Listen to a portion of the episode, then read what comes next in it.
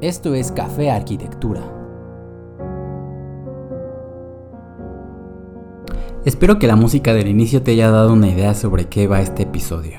Casi siempre cuando se habla sobre la muerte toma tintes negativos, donde se le ve con temor, como algo que todos tratamos de evitar, aunque esté presente en nuestras vidas desde el momento en que nacemos. Pero la muerte, la finitud, también nos empuja a realizarnos, a salir de nuestra cama y a saber que nuestro tiempo aquí está contado. En este episodio exploraremos una significación diferente hacia la muerte, quizás positiva, donde entenderemos que el reconocer esa finitud o la muerte nos lleva a darle una significación y quizás vivirla de una manera más auténtica, tratando de buscar experiencias que nos lleven al límite, de nuestras capacidades, de nuestros sentidos, de nuestros sentimientos, de nuestras emociones, etcétera, etcétera, etcétera. El episodio de hoy es la muerte.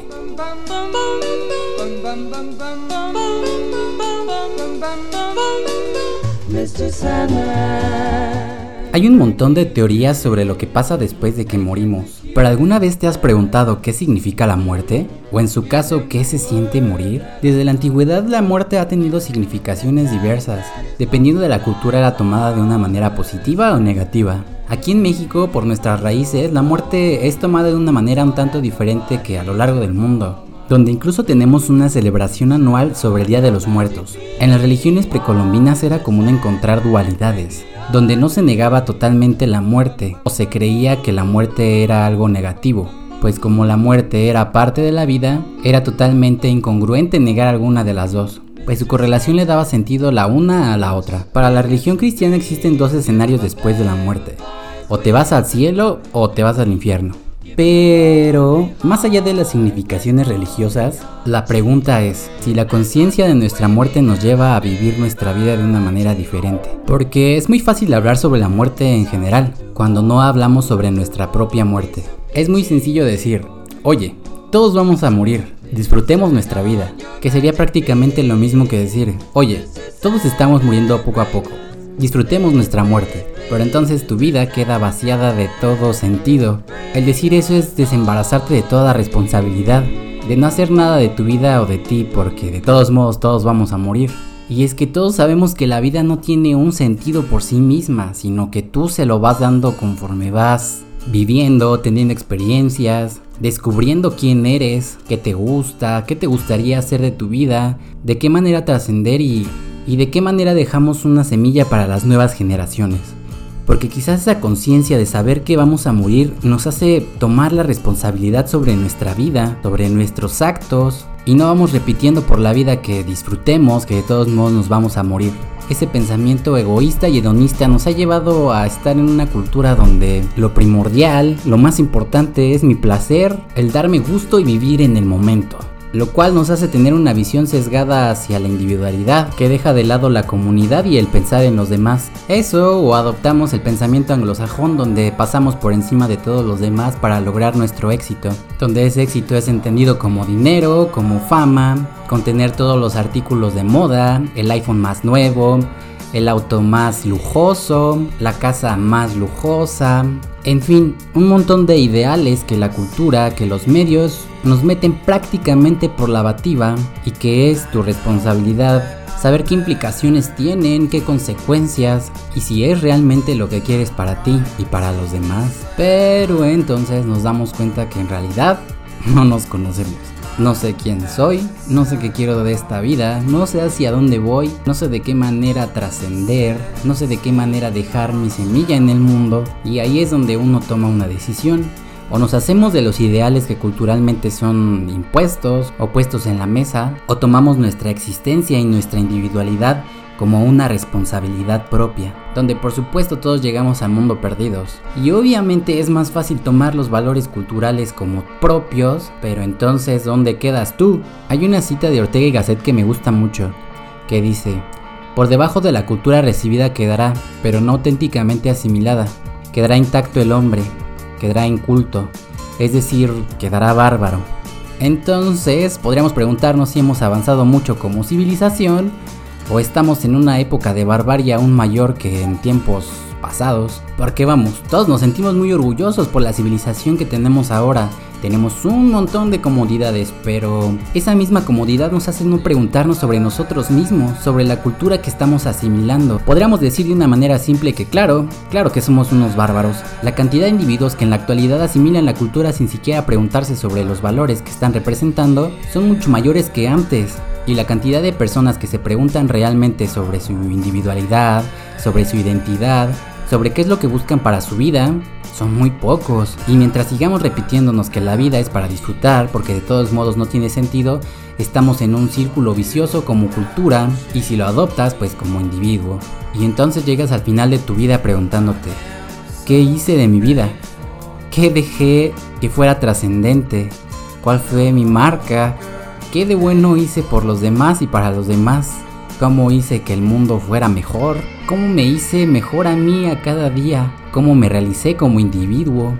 ¿Descubrí realmente quién soy?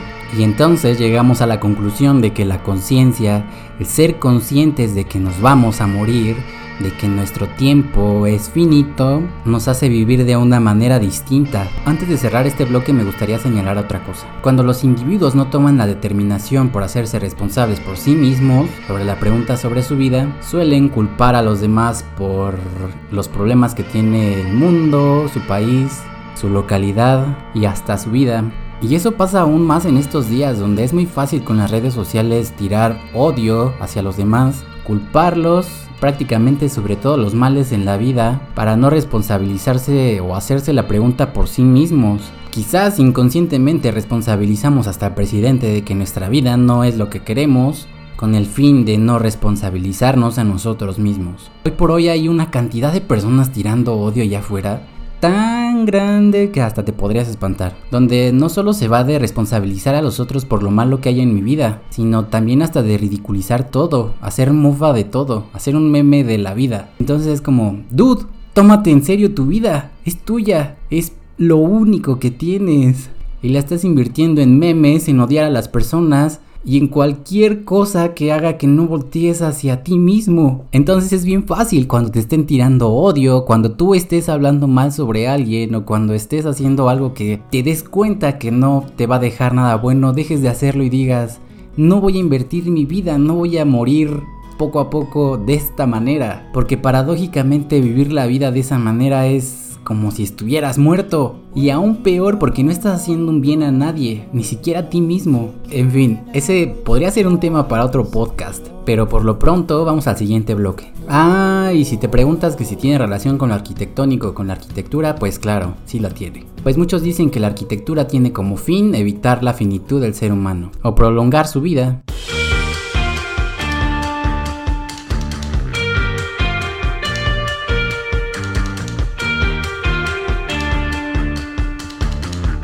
Todos los seres vivos tenemos una realidad, que en algún punto nos vamos a morir. Pero la gran diferencia entre todos los seres vivos es que el ser humano es el único que está consciente o que sabe que va a morir.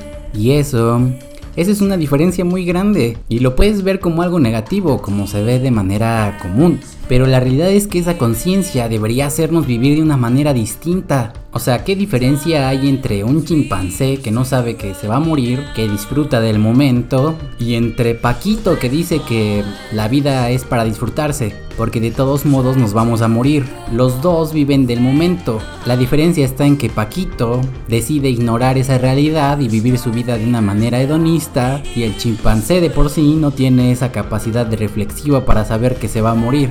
Entonces lo que decíamos en el bloque anterior sobre vivir como unos bárbaros, pues no está tan descabellado. Otra diferencia que también se encuentra entre los dos es que Paquito tiene un yo, un yo que lo orienta en la vida, que se va formando acumulativamente mediante las experiencias y su memoria. Ese yo le sirve como un sesgo, un sesgo para ver la vida de una manera más ordenada, por decirlo de una manera parca y simple. Paradójicamente ese yo le causa también muchos problemas, porque si como lo dijimos en el bloque anterior, Paquito no revisa los contenidos de la cultura y los asimila así como así, termina formando un yo con los ideales de la cultura. Y lo peor de todo es que se identifica con ellos. Y aquí es donde empieza una lucha. Paquito decide identificarse con su yo. Él se cree que es su yo lo que le dijo la cultura, que debe buscar esos ideales. Pero resulta que esos ideales son inalcanzables. Entonces Paquito se frustra y se frustra y se frustra y se frustra. El yo se desespera por no poder realizarse de la manera en la que la cultura le dictó. Entonces el yo de Paquito se sumerge en él mismo, se apachurra, se retuerce y se hace daño por no poder ser lo que la cultura le dijo.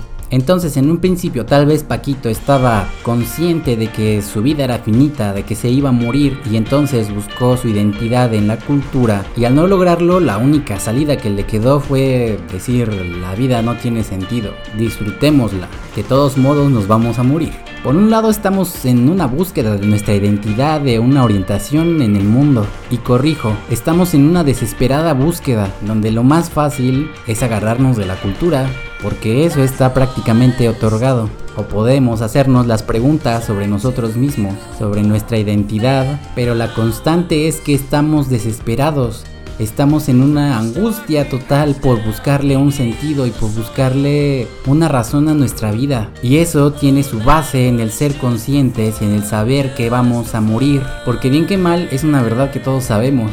Entonces tenemos la vida del ser humano como una completa indeterminación, donde la conciencia en sí misma está indeterminada y se ve llenada por la realidad cada instante.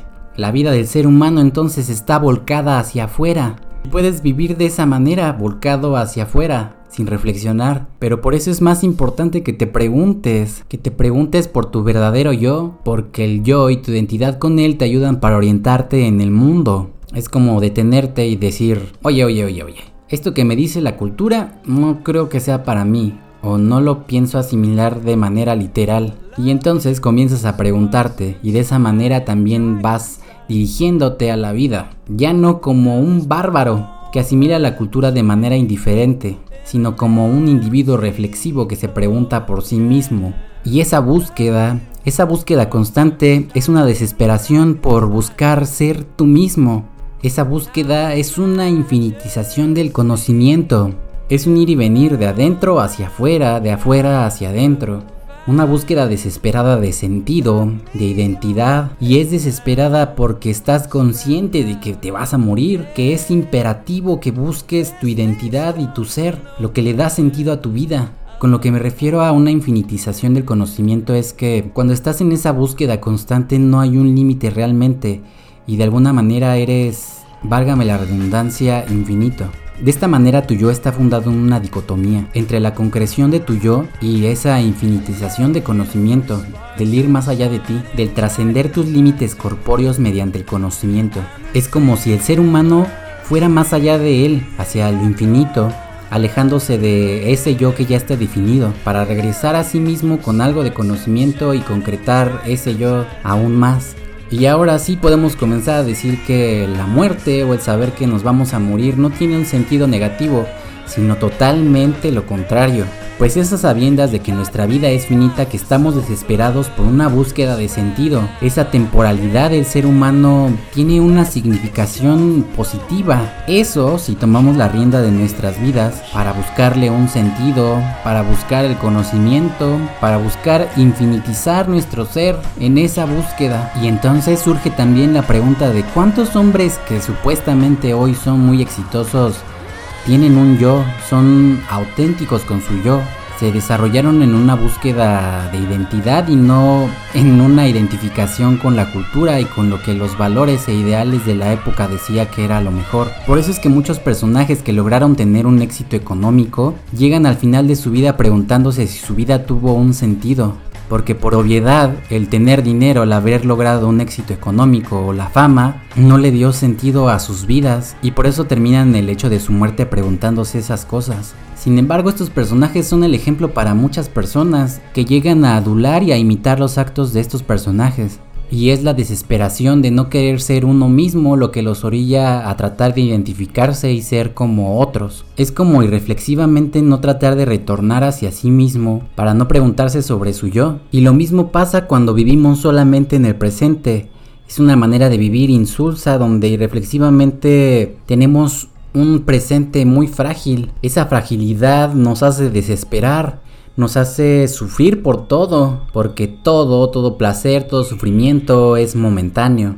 Y eso es precisamente lo que le pasa al hedonista. Su realidad es tan frágil que busca llenarla a cada momento de un placer nuevo, precisamente para no pensar, para no desesperarse y para no buscarle un sentido, porque si reflexiona un poco esa fragilidad se hace presente y su mundo se desmorona de una manera súbita. Esta inseguridad o esta cerrazón mental también pasa en las personas que se identifican con su yo, que se sienten realmente orgullosos de quien son, porque paradójicamente en realidad no están tan seguros y es más sencillo sentirse orgulloso por lo que uno es ya en sí mismo, identificarse con ello y dejar de buscar, dejar de crecer que darnos cuenta que no somos realmente eso que nos creímos. Como cuando alguien busca engrandecer su propia imagen es porque de alguna manera sabe que realmente no es así. Y en todo caso, la arrogancia no es una actitud que haga que crezcas, es una actitud estacionaria de inseguridad hacia ti mismo, una falta de humildad y una falta de respeto hacia los demás, hacia tu propia búsqueda y hacia la búsqueda de los demás. Encontramos entonces que la finitud o la temporalidad del ser humano es algo positivo si se ejerce de una manera responsable, respetuosa y constructiva a la vez eso, yo creo que es eso.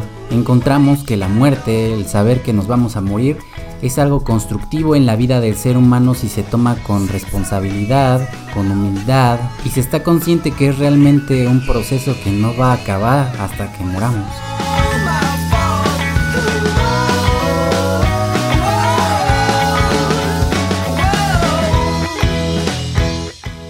En arquitectura se tiene mucho la idea de que el objetivo es que la arquitectura evite que el ser humano muera. Y eso es algo que yo he discutido mucho, pues al buscar meramente que la arquitectura sea un evitador de que ese ser humano muera, que solamente le brinde la seguridad de continuar con su vida, da como resultado una simplificación una simplificación que solo busca la prorrogación de la vida del ser humano, no un mejoramiento o un bien. Entonces lo que yo he propuesto o entendido es que la arquitectura debe ser un facilitador que dé pie a la realización del ser humano, a un momento de goce, a un momento de contemplación, no solamente a la prorrogación de esa vida, pues al buscar solamente la prorrogación de una vida, o la seguridad, las cualidades de la arquitectura podrían simplificarse meramente en la solidez, en el firmitas de Vitruvio y en el brindar una situación de seguridad. Pero supongamos que ese ser humano está sufriendo, y aquí es donde entramos en lo paradójico. Si ese ser humano está sufriendo y lo que buscamos es hacer que su vida dure más, pues hacemos que su sufrimiento se prolongue. Y digo que es paradójico porque las cárceles, los centros penitenciarios tienen ese fin. Y entonces podríamos abrir la discusión acerca de si esos centros penitenciarios o cárceles realmente son arquitectónicos o arquitectura o totalmente lo contrario. Podríamos decir que arquitectónicos no son, pero arquitectura sí. En fin, esa es una discusión que puede ser parte de otro podcast.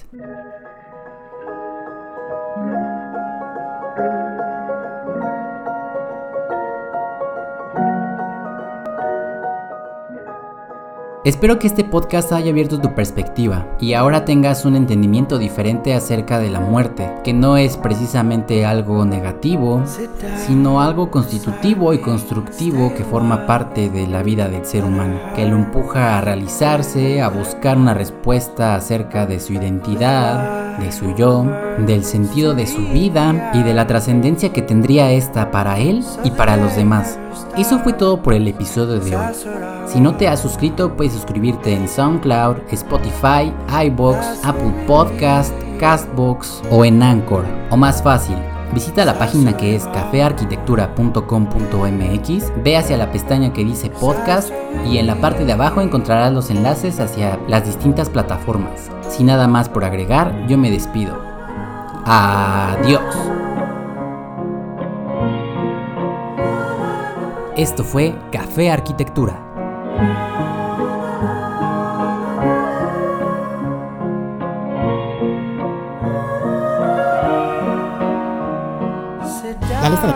En orden de aparición es Funeral March de Chopin, Mr. Sandman de The Cordettes, Nothing Lasts de Bedroom, We Can Stay Here de The Grand Nationals, Tractor de Francis, Made Up Love Song 43 de Gilmots, Scattered Diamonds de Hunger Kids of Hungary.